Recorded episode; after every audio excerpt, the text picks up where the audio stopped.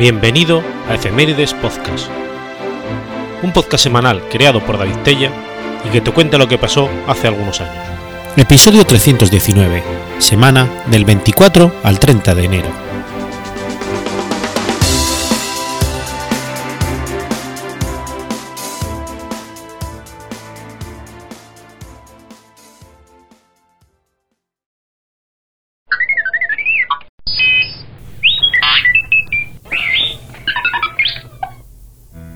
24 de enero de 1960. Muere Edwin Fischer. Edwin Fischer fue un pianista y director de orquesta suizo. Se le considera como uno de los más grandes pianistas del siglo XX, particularmente en el repertorio alemán tradicional de compositores tales como Bach, Mozart, Beethoven y Schubert, y además como uno de los mejores pedagogos del estudio del piano. Fischer nació en Basilea, en donde comenzó a estudiar música. Continuó sus estudios en el Conservatorio de Stern en Berlín bajo la tutela de Martin Krauss, quien a su vez había sido discípulo de Liszt. Se convirtió en una eminencia del piano después de la Primera Guerra Mundial. En 1926 empezó a ser el director del Musikverein de Lübeck y luego dirigió Múnich. En el 32 formó su propia orquesta de cámara y fue uno de los primeros en interesarse en presentar la música de las épocas barroca y clásica de forma históricamente exacta, y aunque sus interpretaciones no lo fueron precisamente para los estándares actuales, sí que lo fueron en su tiempo. Por ejemplo, dirigió conciertos de Bach y Mozart desde el teclado, lo que en este momento era de lo más inusual. Sus interpretaciones de Bach y Handel eran concebidas de manera romántica, con un amplio uso de la dinámica pero extremadamente irresistible. En 1932 volvió de nuevo a Berlín, donde sucedió a su gran contemporáneo Arthur Schnabel como profesor en la Berlin Hochschule für Musik. En el 42 se trasladó de nuevo a Suiza, donde puso su carrera en suspenso durante la Segunda Guerra Mundial. Tras la guerra, comenzó a actuar nuevamente y a la vez a dar clases magistrales en Lucerna, a las cuales asistieron muchos pianistas posteriormente prominentes, como Alfred Brendel, Elena Shah, Paul Badura Skoda, Mario Finegger y Daniel Borenboy, entre ellos. Así como recitales en solitario, en concierto y como director de trabajos orquestales, Fischer también tocaba música de cámara. En particular, fue excelentemente considerado el trío del piano que formó con el violonchelista Enrico Mainardi y el violinista Georg Kuhlenkrap. Fischer publicó varios libros sobre enseñanza, así como también uno sobre las sonatas para piano de Beethoven. También realizó bastantes grabaciones, incluyendo el primer registro completo de la clave bien temperado de Bach. Entre otras grabaciones clásicas de Fischer están los conciertos para teclado, obras misceláneas para solistas de Bach como la Fantasía cromática y fuga, varios conciertos y sonatas de Mozart y Beethoven, la Fantasía de Bander y los Impropus de Schubert, el segundo concierto de Brahms dirigido por Wilhelm Furtwagen. Las grabaciones con importancia histórica de Fischer han sido reeditadas en CD y los sellos especializados como APR. También acompañó a Elizabeth Swartford en un renombrado álbum de líder de Schubert en los primeros años de la década de los 50. Sus últimas colaboraciones musicales fue como con la violinista Giaconda De Vito. Durante sus sesiones de grabación para las sonatas para violín 1 y 3 de Brahms, tuvo que ir a Londres para llevar a cabo un tratamiento médico. Allí le dijeron que estaba gravemente enfermo. Murió en Zúrich poco tiempo después. A partir de mediados de los años 50 y debido a problemas de artritis, abandonó paulatinamente los recitales y giras. Compuso piezas para piano y cadencias para conciertos de autores como Mozart y Beethoven. Realizó una gran labor como editor de la obra para teclado de Bach y Mozart y escribió algunos ensayos sobre música, entre los que destacan John Sebastian Bach.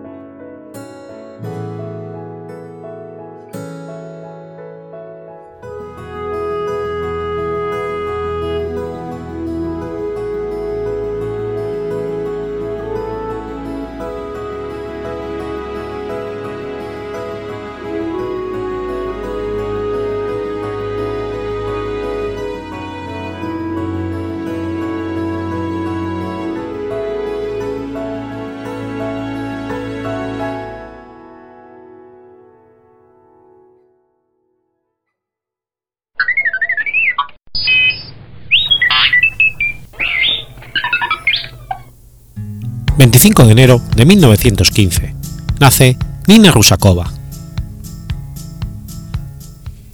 Nina Ivanova Rusakova fue una aviadora militar soviética, una de las primeras mujeres piloto de pruebas y la única que se le otorgó el título de piloto de pruebas honorífico de la Unión Soviética.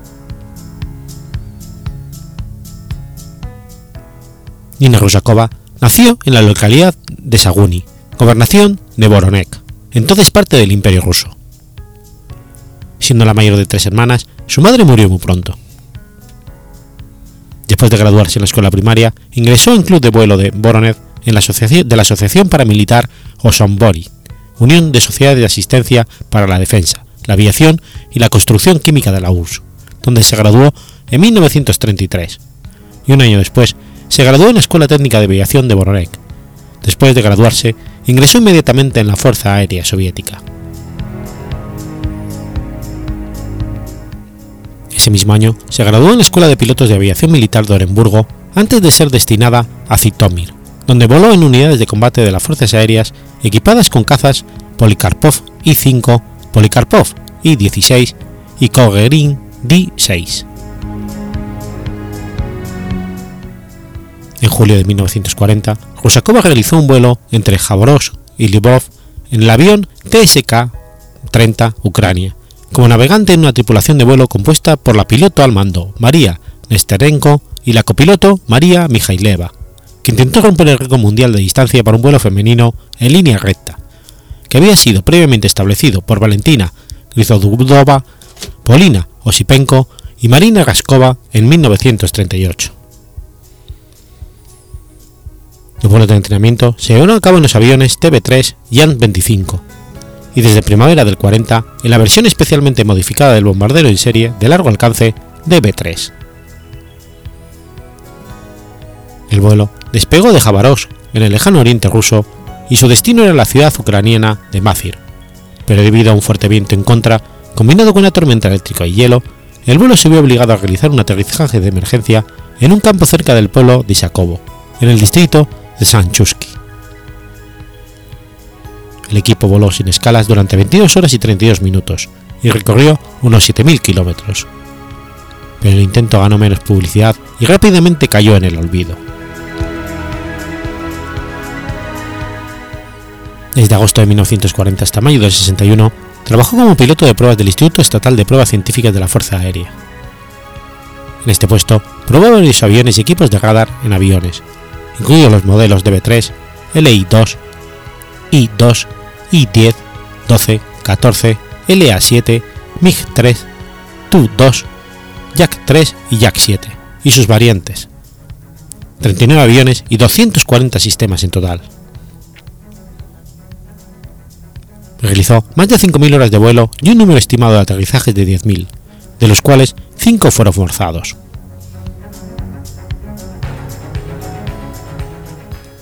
Durante la Segunda Guerra Mundial, entrenó a nuevos pilotos en el uso de aviones Yakolev y Lavochín, así como en el notoriamente difícil e impredecible bombardero Peliakov P-2.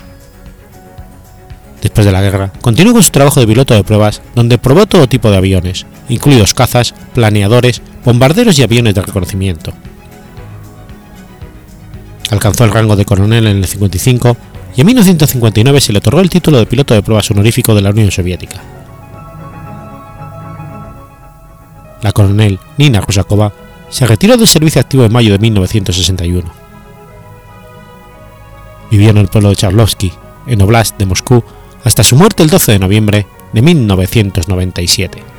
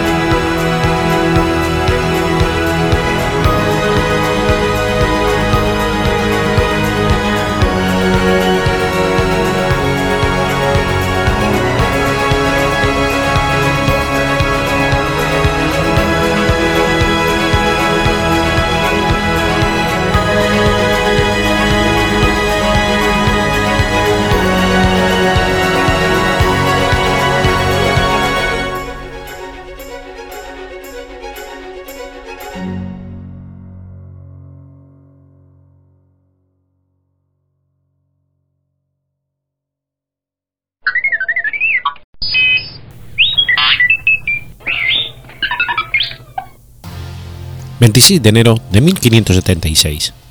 Muere Juan Ortiz de Zárate.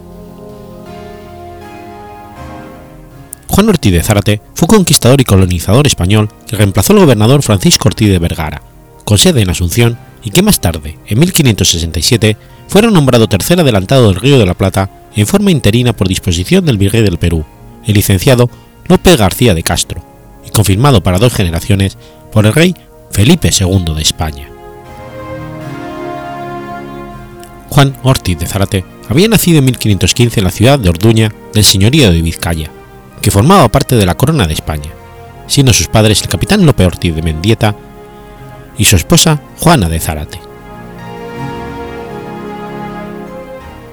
Era nieto materno de Diego Ortiz de Zárate y Zárate, señor de la Casa de Zárate, que en el año 1521 fuera armado caballero de la Espuela Dorada en Aquisgrán por el emperador Carlos V, y después caballero de la Orden de Santiago en 1543, además de ser contador de la Casa de Contratación de Sevilla desde 1535 al 55, y de su cónyuge María Idiáquez Olano, y por ende Juan era bisnieto materno del capitán Juan Ortiz de Zárate y su mujer Juana Fernández de Zárate y Ugarte.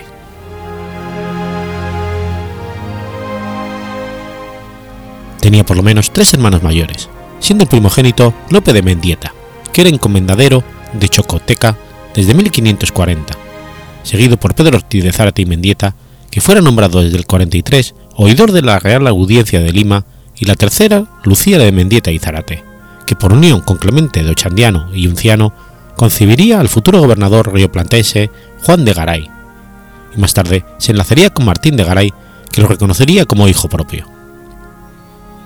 Además, tenía dos hermanos menores.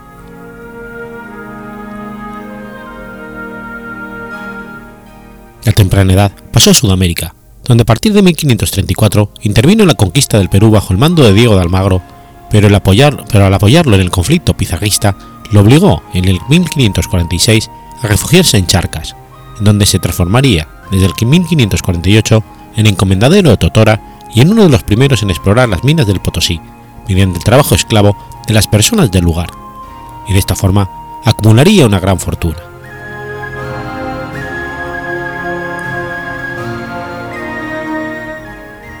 La red económica de Zárate operaba en todo el Perú, especialmente en la villa de La Plata y Potosí, con extensiones en Lima, Cochabamba, Arequipa y Tarija, al igual que en la península, como ser Vizcaya y Sevilla, en donde sus familiares maternos eran funcionarios de la Casa de Contratación.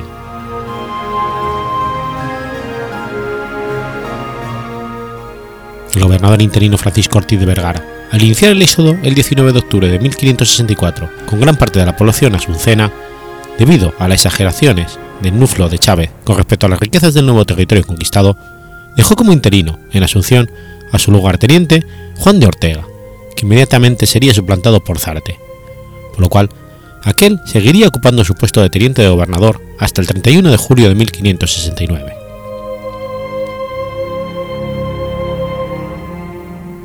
Zárate fue nombrado por el gobernador del Perú y residente de la Real Audiencia de Lima, López García de Castro, como gobernador interino en 1567, con la condición de que lo confirmara por el rey, por lo cual al año siguiente viajó a ver a Felipe II, entonces, el 11 de diciembre de 1568, delegó el mando de la gobernación en Felipe de Cáceres, que se encontraba expedicionando por el Chaco, Boreal y el Itatín, para poder viajar a España. De esta forma, delegó en su lugarteniente asunceno, Juan de Ortega, para que traspasase el mando interino una vez que retornara a la ciudad de Asunción, hecho que acontecería el 1 de enero del año siguiente. Una vez que el monarca español lo confirmó como adelantado por dos vidas el 10 de julio de 1569, retornaría al Río de la Plata el 17 de octubre de 1572.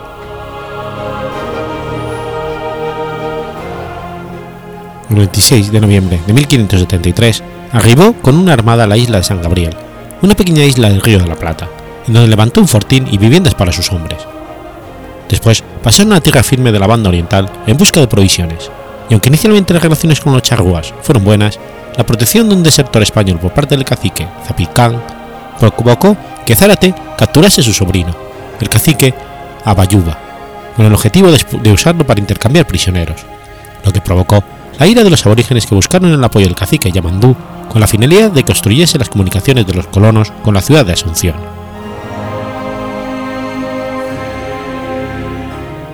El 29 de diciembre del mismo año se produjo el combate de San Gabriel entre charrúas y españoles, en el que los primeros resultaron triunfantes, provocando la banda la baja de 100 soldados hispanos y sitiando el pequeño poblado de la isla antes, antes citada, por lo cual debieron retirarse a la isla de Martín García, dejando solo una guardia en el anterior. Ruiz Díaz de Melgarejo llegó para ayudar a Ortiz de Zárate, pero fue enviado a buscar a Juan de Garay, que se hallaba en la neofundada Santa Fe. Al llegar Garay a la banda oriental, derrotó en mayo de 1574 a sus principales jefes charrúas, en la batalla de San Salvador, en donde perdieron la vida más de 100 aborígenes y sus principales caciques, como puede ser Zapicán, Abayubá, Añahualpo, Yandinoca y Magaluna, por lo cual pudo rescatar al adelantado Ortiz de Zárate y consiguió regresar entonces a tierra firme, en donde el 2 de junio del mismo año ratificó a Martín Suárez de Toledo en el puesto interino.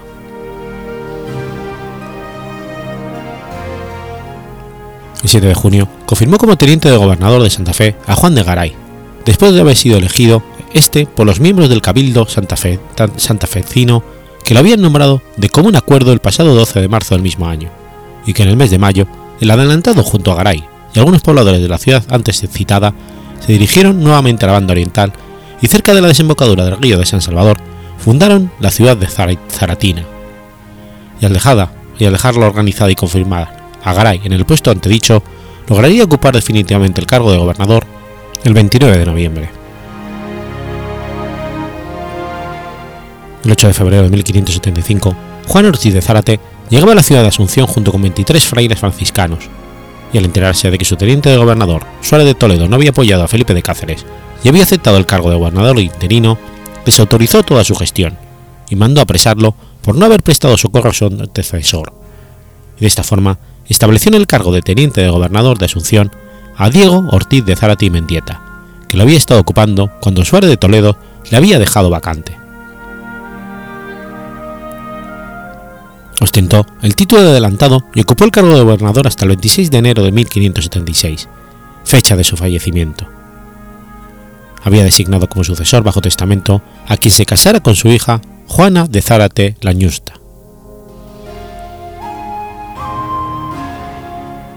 Mientras eligiese el candidato, ocuparía interinamente el gobierno su sobrino Diego Ortiz de Zárate y Mendieta, que lo haría desde 1576 hasta 1577.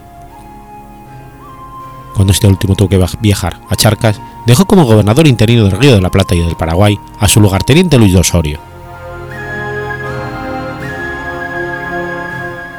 Al final, el elegido para casarse con la ñusta Juana sería Juan Torres de Vera y Aragón, que pasaría a ser el siguiente adelantado y ejerció también dos veces como gobernador, pero en los años que estuvo preso en Charcas fue ocupado el cargo por Juan de Garay y al fallecer este por Juan de Torres Navarrete.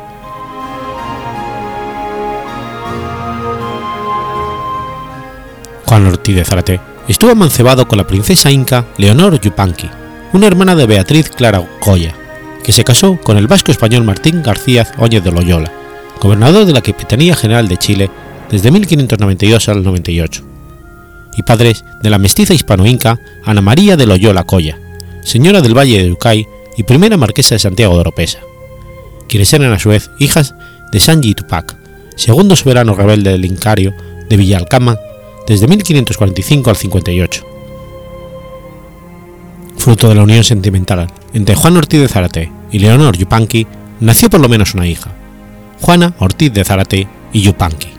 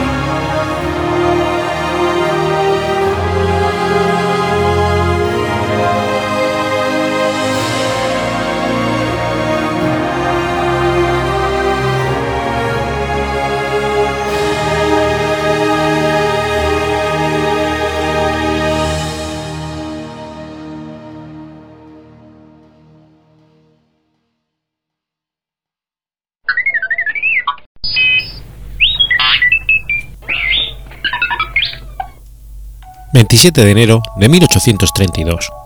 Nace Lewis Carroll. Charles Ledwin Dodson, más conocido por su seudónimo Lewis Carroll, fue un diácono anglicano, lógico, matemático, fotógrafo y escritor británico. Los antepasados de Dodson procedían principalmente del norte de Inglaterra, con algunas conexiones irlandesas. Conservadores y miembros de la High Church anglicana, la mayoría de ellos se dedicaron a las dos profesiones características de la clase media alta inglesa, el ejército y la iglesia. Su abuelo, Charles, fue capitán del ejército y murió en batalla en 1803, cuando sus dos hijos eran todavía muy pequeños. El mayor de ellos escogió la carrera eclesiástica. Estudió en Westminster School y más tarde en Christ Church en Oxford. Grandes dotes para las matemáticas, obtuvo una doble titulación que prometía ser el comienzo de una brillante carrera académica. No obstante, el futuro padre de Lewis Carroll prefirió, tras casarse en 1827 con su prima, convertirse en párroco rural. Su hijo Charles nació en la pequeña parroquia de Daresco, en Cheshire. Fue el tercero de los hijos del matrimonio de Oxon y el primer varón. Después seguirían ocho hijos más, y lo que resulta más insólito para la época, todos ellos, siete chicas y cuatro chicos, sobrevivirían hasta la edad adulta. Cuando Charles tenía 11 años, su padre fue nombrado párroco de la localidad de Croft of Tees, en North Winchester, y toda la familia se trasladó a la espaciosa rectoría que sería la morada familiar durante los siguientes 25 años. Dodson padre fue haciendo progresos en el, escalafón, eclesiástico. Publicó varios sermones, tradujo al tertuliano, se convirtió en archidiácono de la catedral de Ripon y tomó parte activa de las apasionadas discusiones que por entonces dividían a la Iglesia de Inglaterra. Era partidario de la High Church y favorable al anglocatolicismo. Admiraba a John Henry Newman y al movimiento tractariano, e hizo lo que pudo para transmitir a sus hijos sus puntos de vista. El joven Charles inició su educación en su propia casa. Las listas de sus lecturas conservadas por la familia atestiguan su precocidad intelectual. A los siete años leyó The Pilgrim's Progress de John Bunyan. Se ha dicho que sufrió un trauma infantil cuando se le obligó a contrarrestar su tendencia natural a ser zurdo. No hay sin embargo ninguna evidencia de que haya sido así. Sí sufrió de un tartamudeo que tendría efectos perjudiciales en sus relaciones sociales durante toda su vida. También padeció sordera en el oído derecho a consecuencia de una enfermedad. A los 12 años fue enviado a una escuela privada en las afueras de Richmond, donde parece que se integró bien, y en 1845 fue trasladado a Rugby School, donde fue evidentemente un tanto infeliz, según él mismo escribió años después. Abandonó rugby a finales de 1850 y en enero se trasladó a la Universidad de Oxford, donde ingresó en el antiguo colegio de su padre, Chris George.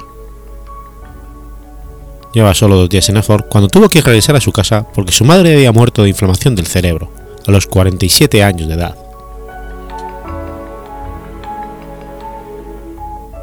Cualquiera que hayan sido los sentimientos que la muerte de su madre le produjo, no permitió que la apartaran del objetivo que le había llevado a Oxford. Tal vez no siempre trabajó duro, pero estaba excepcionalmente dotado y obtuvo con facilidad resultados excelentes. Su temprana carrera académica osciló entre sus éxitos, que prometían una carrera explosiva, y su tendencia irresistible a la distracción.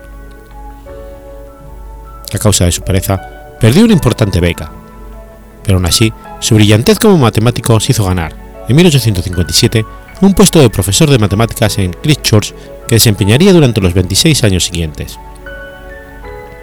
Cuatro años después, fue ordenado diácono. En Oxford se le diagnosticó epilepsia, lo cual por entonces constituía un estigma social considerable. Dodson alcanzó pronto la excelencia en este arte, que convirtió en expresión de su personalidad interior. La creencia de la divinidad de lo que él llamaba belleza, que para él significaba un estado de perfección moral, estética y física. A través de la fotografía, Carroll trató de combinar los ideales de libertad y belleza con la inocencia edénica, donde el cuerpo humano y el contacto humano podían ser disfrutados sin sentimientos de culpa.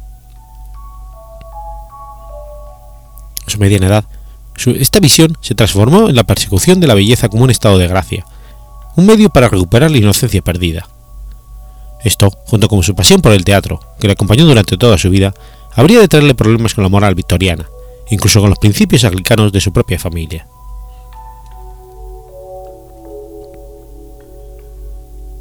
Dodgson escribió poesía y cuentos que llevaron a, varias revistas a publicarle y le reportaron un éxito discreto. Entre el 54 y el 56, su obra apareció en las publicaciones de ámbito nacional de Comic Times y The Train, así como en revistas de menor difusión como la Whitby Gazette o la Oxford Critic.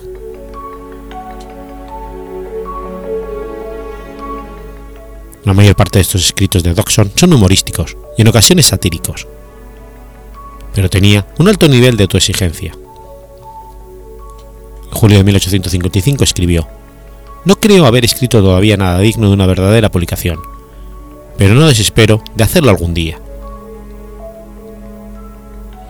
Años antes de Alicia en el País de las Maravillas, ya buscaba ideas de cuentos para niños que pudieran proporcionarle dinero. Un libro de Navidad que podría venderse bien. Instrucciones prácticas para construir marionetas y un teatro.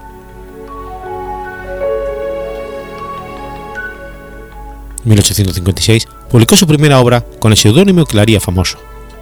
Un predecible poemilla romántico, Solitude, que apareció en el The Time, firmado por Lewis Carroll sobrenombre lo creó a partir de la latinización de su nombre y el apellido de su madre, Charles Ledwig. Ledwig fue latinizado como Ludovicos y Charles como Carolus. El resultante, Ludovicus Carolus, regresó otra vez al idioma inglés como Lewis Carroll.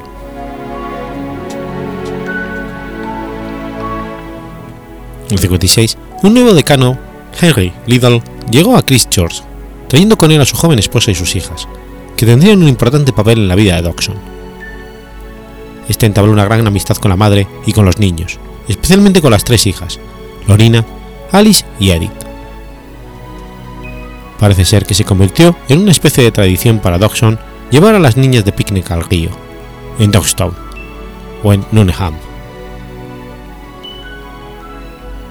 Fue en una de estas excursiones, concretamente según sus diarios, el 4 de junio de 1862, cuando Dodgson inventó el argumento de la historia que más llegaría a ser su primer y más grande éxito comercial. Él y su amigo, el reverendo Robinson Duckworth, llevaron a las tres hermanas Liddell a, pasear en barca por el Támesis. Según los relatos del propio Dodgson, Alice Liddell y Duckworth, el autor improvisó la narración, que entusiasmó a las niñas, especialmente a Alice.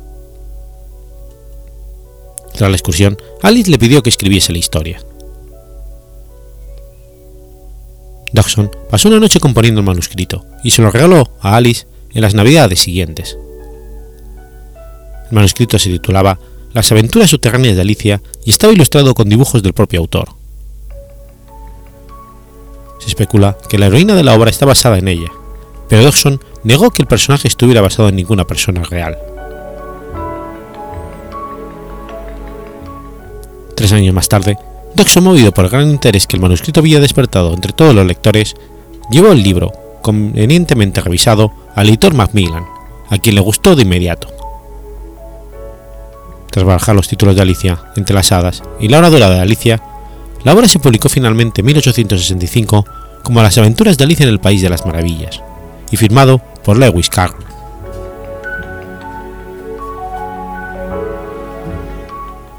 El éxito del libro llevó a su autor a escribir y publicar una segunda parte, Alicia a través del espejo. Posteriormente Carroll publicó su gran poema paródico La caza de Snark en 1876 y los dos últimos volúmenes de su obra, Silvia y Bruno, en el 89 y 1893 respectivamente.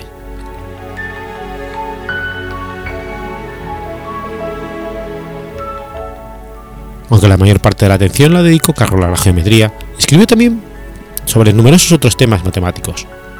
La cuadratura del círculo, cifrado de mensajes, álgebra, aritmética electoral y votaciones, así como sobre lógica. En los últimos años de su vida, no solo prestó atención a las matemáticas recreativas o al estudio de las paradojas, sino que también se dedicó a la búsqueda de formas de exposición sistemática de, por ejemplo, la teoría del silogismo.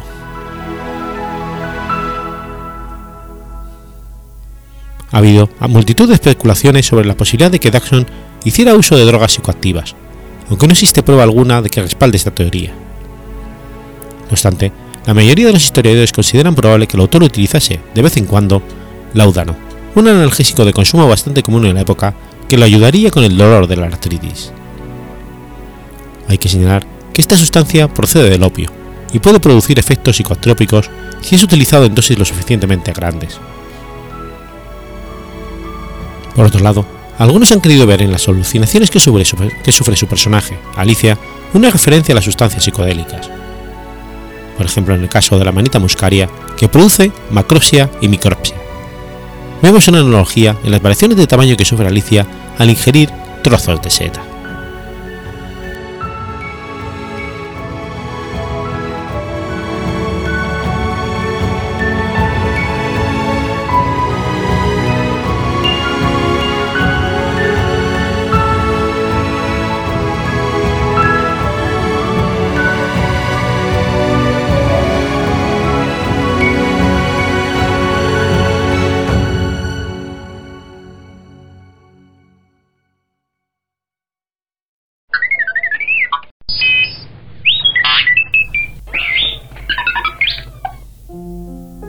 28 de enero de 1912. Sucede la hoguera bárbara. La hoguera bárbara es el nombre con el que se conoce el magnicidio del expresidente de la República de Ecuador, José Eloy Alfaro Delgado, y un grupo de militares y funcionarios leales al mandatario, ocurrido el 28 de enero de 1912 en la ciudad de Quito. Eloy Alfaro, a través de golpes de Estado, ocupó el gobierno en dos ocasiones, en un primer periodo entre 1895 y 1901 y en un segundo periodo entre 1906 y 1911. Gobernó con una ideología política de corte liberal, con decretos poco populares para las clases mayoritariamente conservadoras, y lideró un proceso de transformación política que incluyó la libertad de culto, la participación de la mujer en la, en la función pública y el sufragio, la gratuidad de la educación y la eliminación de impuestos que pagaban los indígenas. Durante el gobierno de Eloy Alfaro se redactó una constitución de corte laicista, que ocasionó la expropiación de tierras a la Iglesia Católica y la llegada de la Iglesia Evangelista al Ecuador. Estas medidas liberales atentaron contra el clero católico, lo que causó por parte suya una oposición política que se predicaba desde el púlpito y que calificó a los liberales como impíos, masones y anticristos. Esta oposición llegó a ser tan severa que su llegada a Quito en 1895 produjo en la población una fuerte histeria colectiva.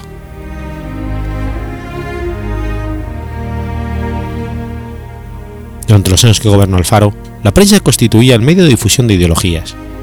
Los periodistas eran escritores y políticos, por lo que los diarios de circulación hacían duras críticas a los Alfaro. El 20 de febrero de 1912, Olmedo Alfaro, hijo de Eloy, acusó desde Panamá a Carlos Freile Zalmún Vide, Leónidas Plaza y a cuatro periódicos de haber difamado para arengar la opinión pública y promover el asesinato de su padre.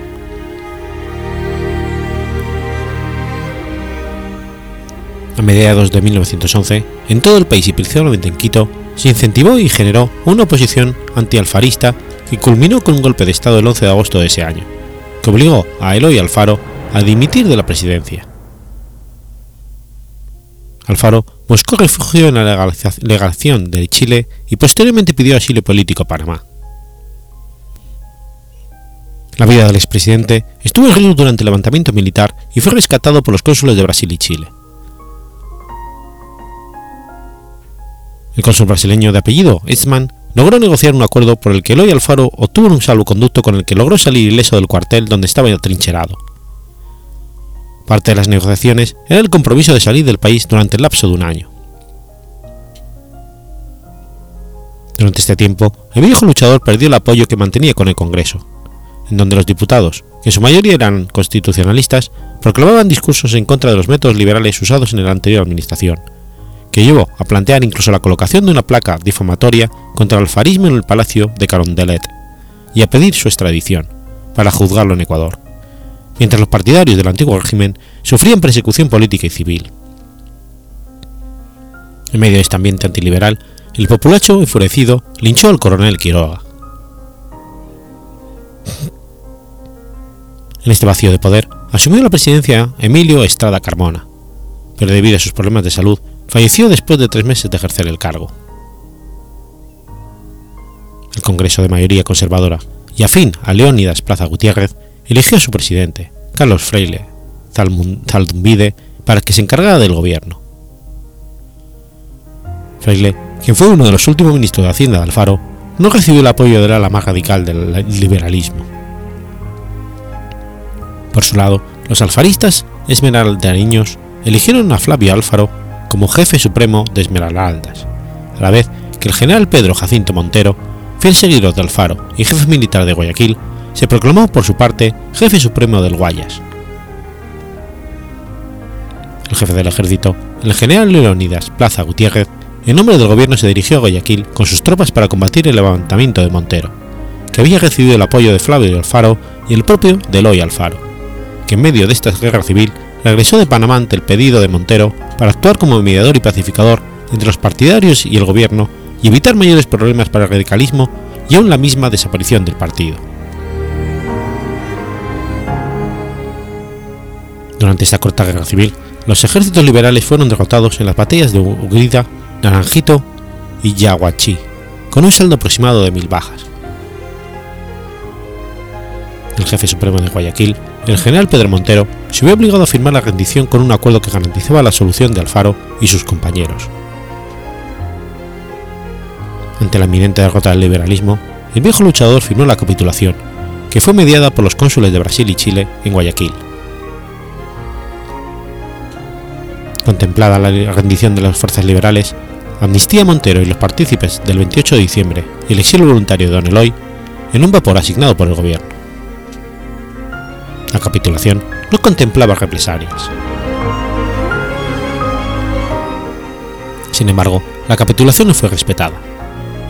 Los conservadores argumentaron que Alfaro tampoco había respetado su anterior compromiso firmado en 1911 y el general Leónidas Plaza, jefe de la fuerza del gobierno, ordenó la detención de Eloy Alfaro, Flavio Alfaro, Pedro Montero y, y, Ulpiano Páez.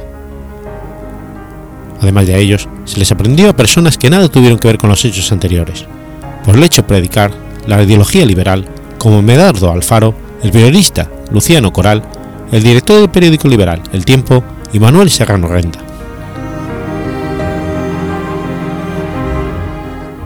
Tras la evidente derrota del ejército alfarista del general Pedro Montero, firmó la capitulación de la breve guerra civil que se originó ante los descontentos de los grupos liberales con la ascensión a la presidencia de Carlos Freile Zaldumbide.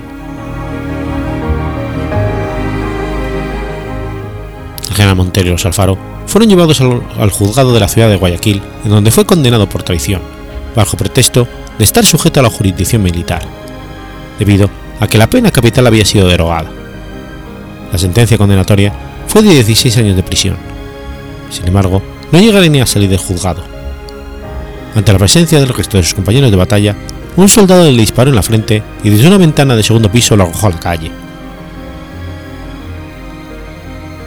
Como en un anticipo macabro de lo que vendrá, el pueblo arrastró el cadáver por las calles de Guayaquil y lo incineró de manera infrahumana en una plaza.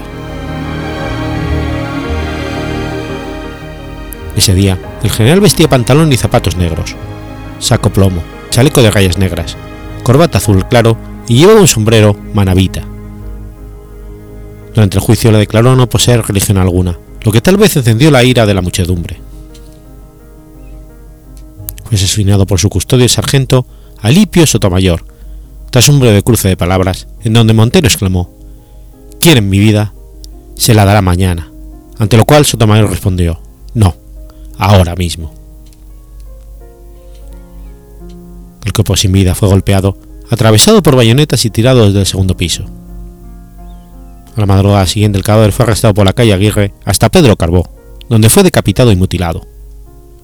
Su corazón fue estirpado para ser exhibido como trofeo de guerra, y con queroseno obtenido del almacén La Bola de Oro encendido durante una hora hasta que su vida, Teresa Guzmán, pidió misericordia.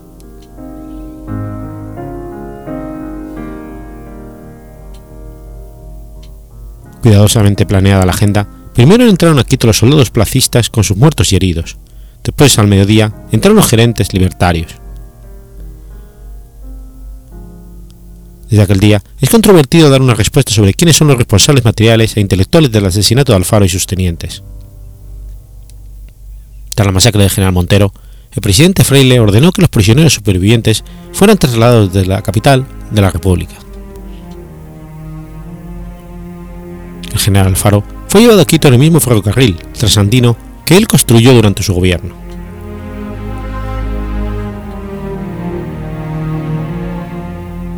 Aunque en el penal García Moreno se estimaba que en el año 1919 existían 600 soldados armados repartidos entre los regimientos 4, los batallones Quito y el 82 y secciones de policía, el día del linchamiento el orden y la protección de la prisión fue nulo. Los generales detenidos entraron a Quito, algunos a caballo y otros marchando a pie. Fueron dirigidos por el coronel Alejandro Sierra y sus soldados del batallón Marañón. A pesar de que era un secreto a voces que se trataba de un linchamiento, Sierra paseó al general Alfaro en un automóvil blanco desde el sector de Chillogallo en la entrada sur de Quito hasta el penal, se dirigieron por las calles más concurridas, donde la gente pudo verlo e insultarlo. Una vez que los militares llegaron a la cárcel, entregaron a los presos a las autoridades de la penitenciaría, donde fueron encarcelados en la sección E. Pero no hubo tiempo ni siquiera de asegurar las celdas, pues la gente ya había empezado el ataque a los reos políticos. Era poco después del mediodía cuando la muchedumbre que se calculó en aproximadamente 4.000 personas fue la que rodeó el penal para asaltarlo. Según estableció el fiscal, los militares no, no pusieron resistencia, más bien llamaron a la multitud para armarlos y entregarles elementos para que continuaran con el ataque. Solo la guardia interna del penal resistió, aseguró las puertas con las que tenía en mano, pero estas fueron rápidamente destruidas. Los manifestantes armados dispararon hacia el penal y en ningún caso existieron disparos desde el interior en respuesta al ataque. Los asesinos forzaron a tiros una ventana y una puerta de madera que habían sido aseguradas sin éxito por unos adobes, mientras que no pudieron romper la puerta principal. Quienes entraron abrieron después la puerta principal y supieron rápidamente en dónde estaban los presos, pues sin demora se dirigieron hacia ellos encontrando a los generales vencidos en sus celdas aún abiertas. general Alfaro, de 70 años, le dijo al director del penal, Rubén Estrada, que se sentía ahogado y pidió poder sentarse en un cajón, ya que su celda carecía de muebles. El director declaró que había dispuesto que le otorgaran una silla. Un grupo, precedidos de prostitutas, matarifes y cocheros, precedieron la barbarie, armados con fusiles y pistolas y garrotes. Ingresaron con facilidad en las celdas donde había conducido al expresidente y sus catenientes. Las puertas de las celdas estaban abiertas, pues según declararon los empleados del presidio, no tuvieron tiempo de asegurarlas con candados, salvo en el caso de la celda de Flavio Alfaro. Cuando Alfaro escuchó el ruido de la manifestación de la multitud, el general se puso en pie y se asomó a la puerta, en un intento de imponer silencio. Un individuo, conocido por trabajar de cochero con el nombre de José Ceballos, que al parecer fue un sicario contratado por el ministro de Gobernación Octavio Díaz, entró directamente a la celda con el objeto de matarlo.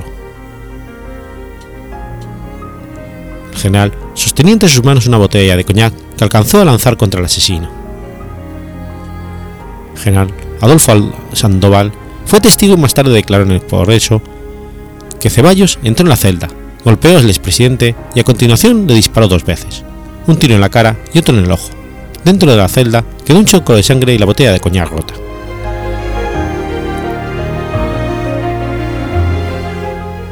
piano Paez, que había escondido un revólver dentro de su bota, usó en su defensa y logró abatir a uno de los atacantes, pero ante el multitudinario atentado recibió un tiro en el rostro que le quitó la vida instantáneamente.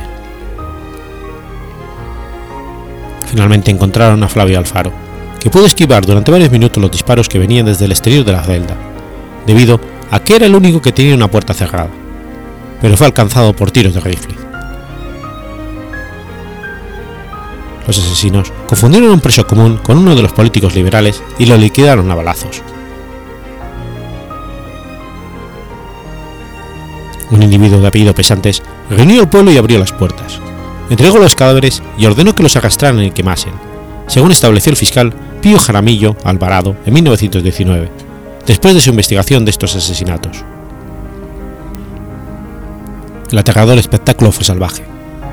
Los cadáveres desnudos fueron amarrados por la turba de pies y manos para después ser arrastrados. Al cadáver del coronel Luciano Coral, un abogado le cortó la lengua y la llevaba en la punta de su bastón mostrándola a la gente. Mujeres como María Mónica Constante, alias la Chimbaroza, y Emilia Lasso encabezaron la carnicería. Ellas mismas arrastraron los restos de los generales asesinados a través de toda la ciudad, desde el penal García Moreno, en el centro hacia la periferia, a un terreno desolado en el norte de Quito conocido como el Ejido. Los cadáveres del viejo luchador Eloy Alfaro y el piano Páez fueron arrestados por las calles Rocafuerte, Venezuela y Guayaquil. Pasaron por las plazas de Santo Domingo y la Independencia para después converger hacia el ejido. Una vez allí, se encendieron por lo menos cinco hogueras para quemar los restos, ya muy deteriorados por el arrastre a lo largo de muchas cuadras sobre calles pavimentadas de piedra.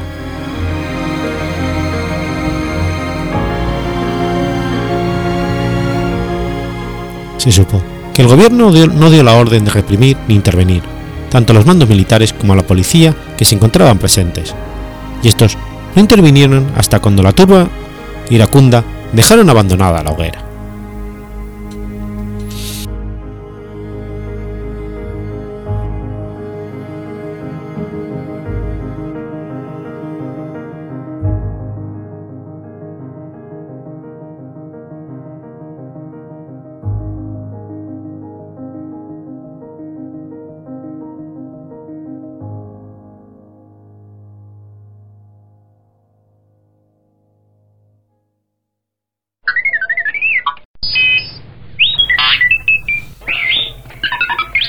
29 de enero de 2021.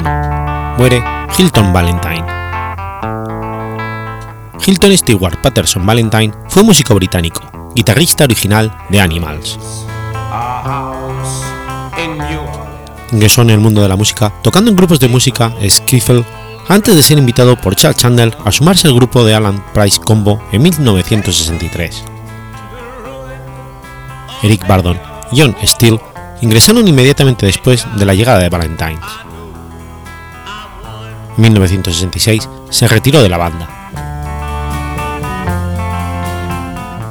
Es muy recordado por su intro de, guitarra en la canción House of Rising Sun, que ha inspirado a varios guitarristas actuales. The House of Rising Sun es una canción folclórica de los Estados Unidos cuyos orígenes se remontarían hasta el siglo XVI también llamada Racing Sun Blues, narra la vida de alguien que ha tenido poca fortuna en Nueva Orleans. No se conoce su autor. Según la versión, la canción puede ser interpretada desde la perspectiva de una mujer o de un hombre. Las dos versiones más conocidas son las del grupo británico The Animals del 64 y la de Joan Baez del 59-60. En algunas versiones, el tema se interpreta desde la perspectiva de una mujer que sigue a un apostador a Nueva Orleans y que termina prostituyéndose en la casa del sol naciente, y que aconseja, en fragmentos de la canción, no seguirle los pasos. Animals la interpretó de la perspectiva de un hombre, jugador y borracho, que cuenta con esta casa que es la perdición de varios, y cómo ha perdido su vida inmerso en pecado y miseria. Animals comenzó a interpretarla durante una gira de conciertos con Chuck Berry, con quien la utilizó como cierre para diferenciarse de las otras actuaciones que finalizaban con canciones rockeras. Generó una reacción sorprendente por parte de la audiencia, inicialmente reacia. El productor Mike Moss vio de esta versión un éxito en potencia. Grabada en una sola toma el 18 de mayo de 1964, comienza con el famoso arpegio en la menor del guitarrista Hilton Valentine, que ha sido inspiración para muchos otros. La destacada y peculiar voz de Eric Bardon ha sido definida como aulladora, conmovedora y profunda, y gravosa como el carbón del noreste inglés de la ciudad de Newcastle. Finalmente, el palpitante, el palpitante órgano de Alan Price completa el sonido de la canción.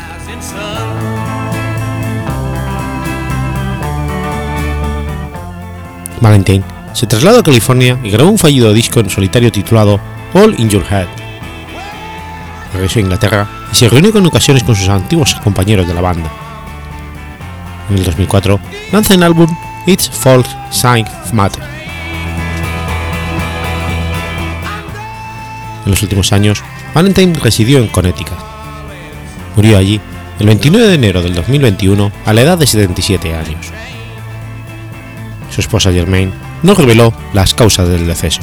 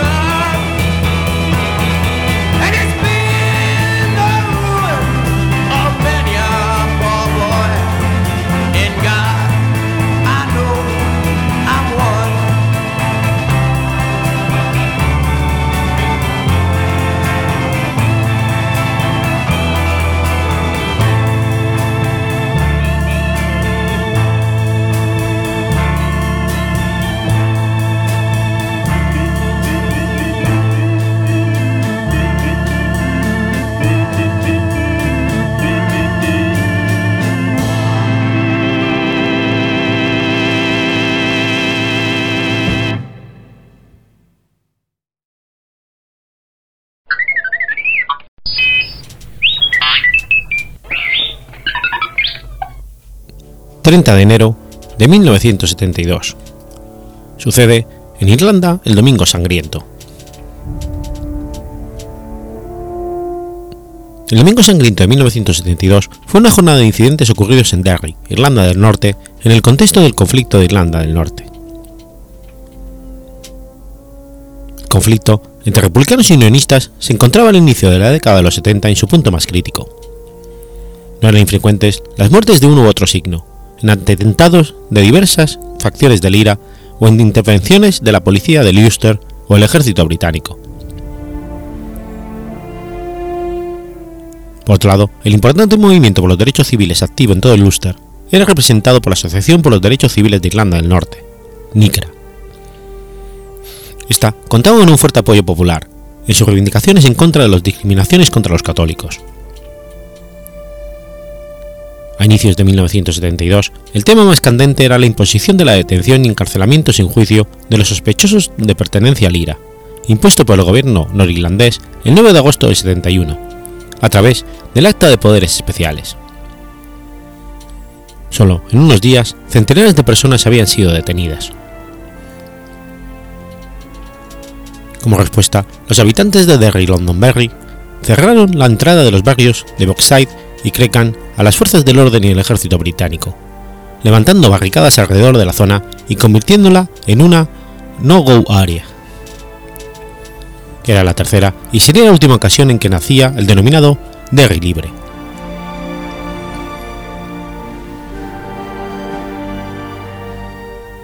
El domingo 30 de enero de 1972, en un incidente que desde entonces se calificaría como Domingo Sangriento, 14 hombres y jóvenes, desarmados, murieron a causa de los disparos de la Fuerza Paracaidista Británica después de una manifestación organizada por la Asociación de los Derechos Civiles de Irlanda del Norte en el barrio de Boxside de la ciudad de Derry, en Irlanda del Norte.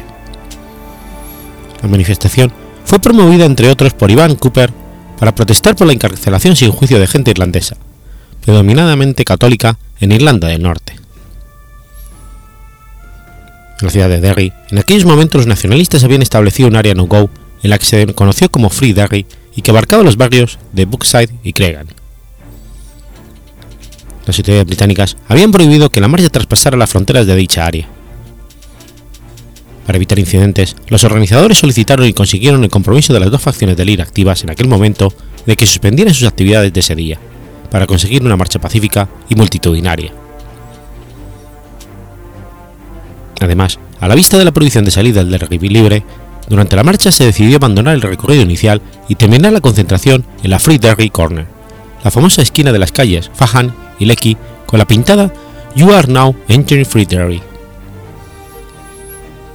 Fue entonces cuando, desgajándose del grupo principal, un grupo de unos 50 manifestantes siguió por William Street y paró junto a una de las barricadas, increpando a los soldados que las ocupaban, lanzando piedras y botellas.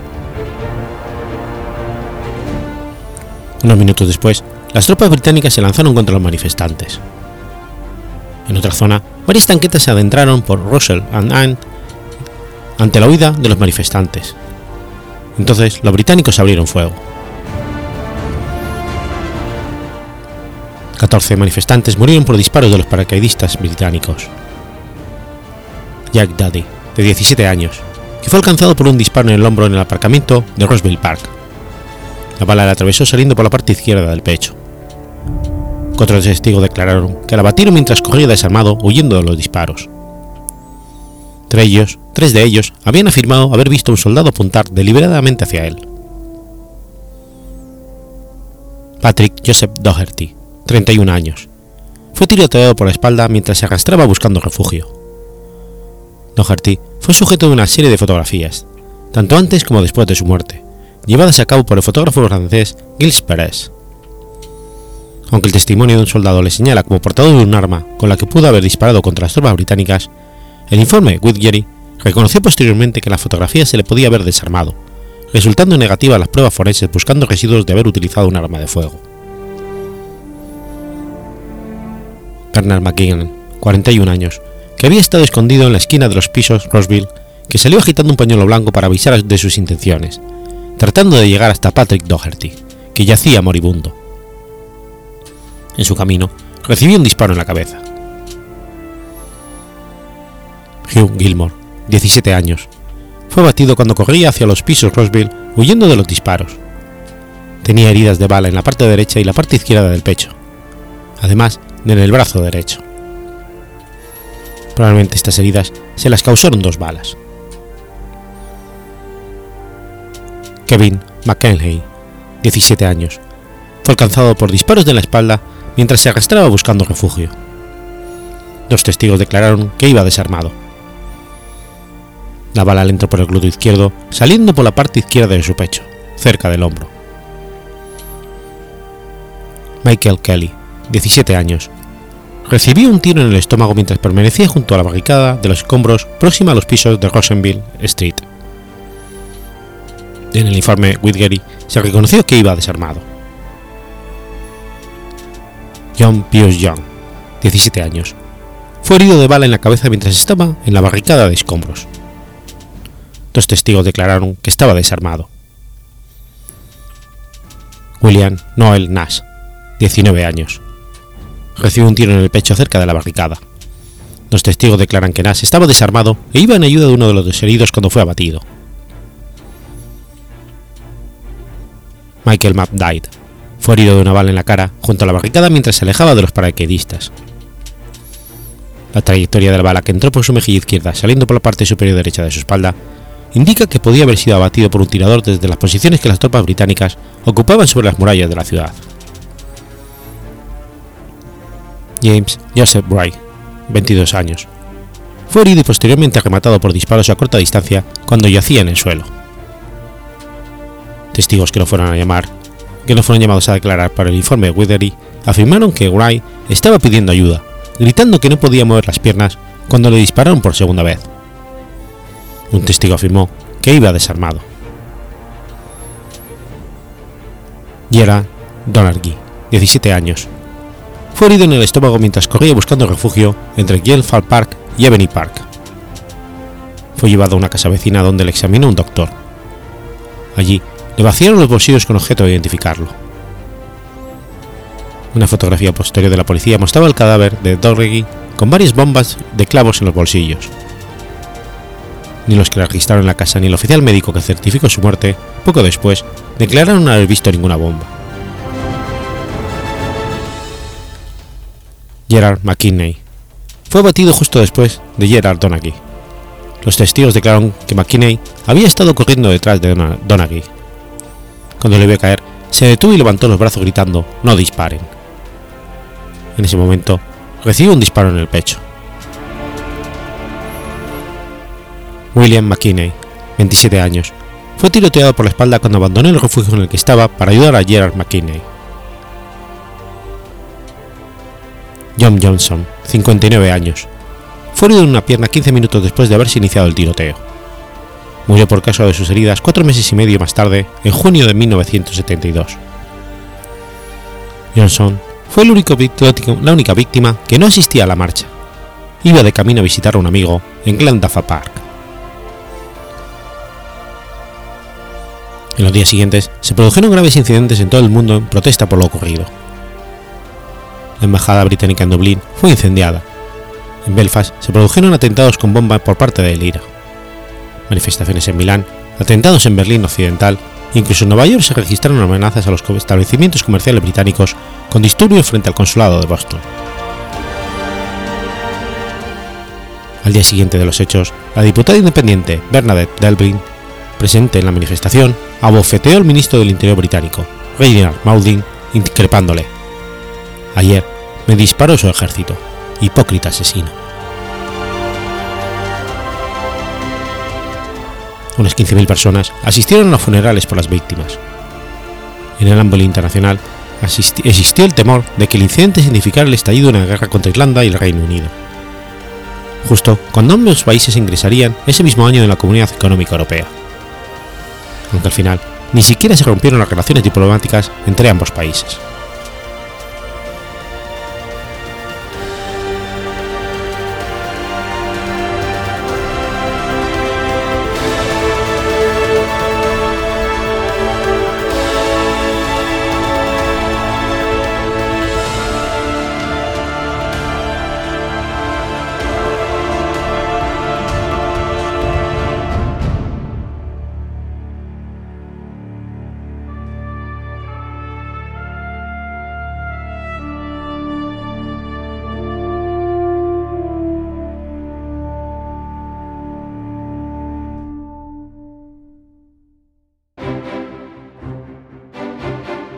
Has escuchado Efemérides Podcast. Si quieres ponerte en contacto conmigo, puedes hacerlo por Twitter a la cuenta arroba efemeridespod o mi cuenta personal, arroba telladavid, o por correo electrónico a la dirección efemeridespod.gmail.com. También puedes visitar la página web efemeridespodcast.es. Y recuerda que puedes suscribirte por iTunes y por iBox, y tienes un episodio nuevo cada lunes.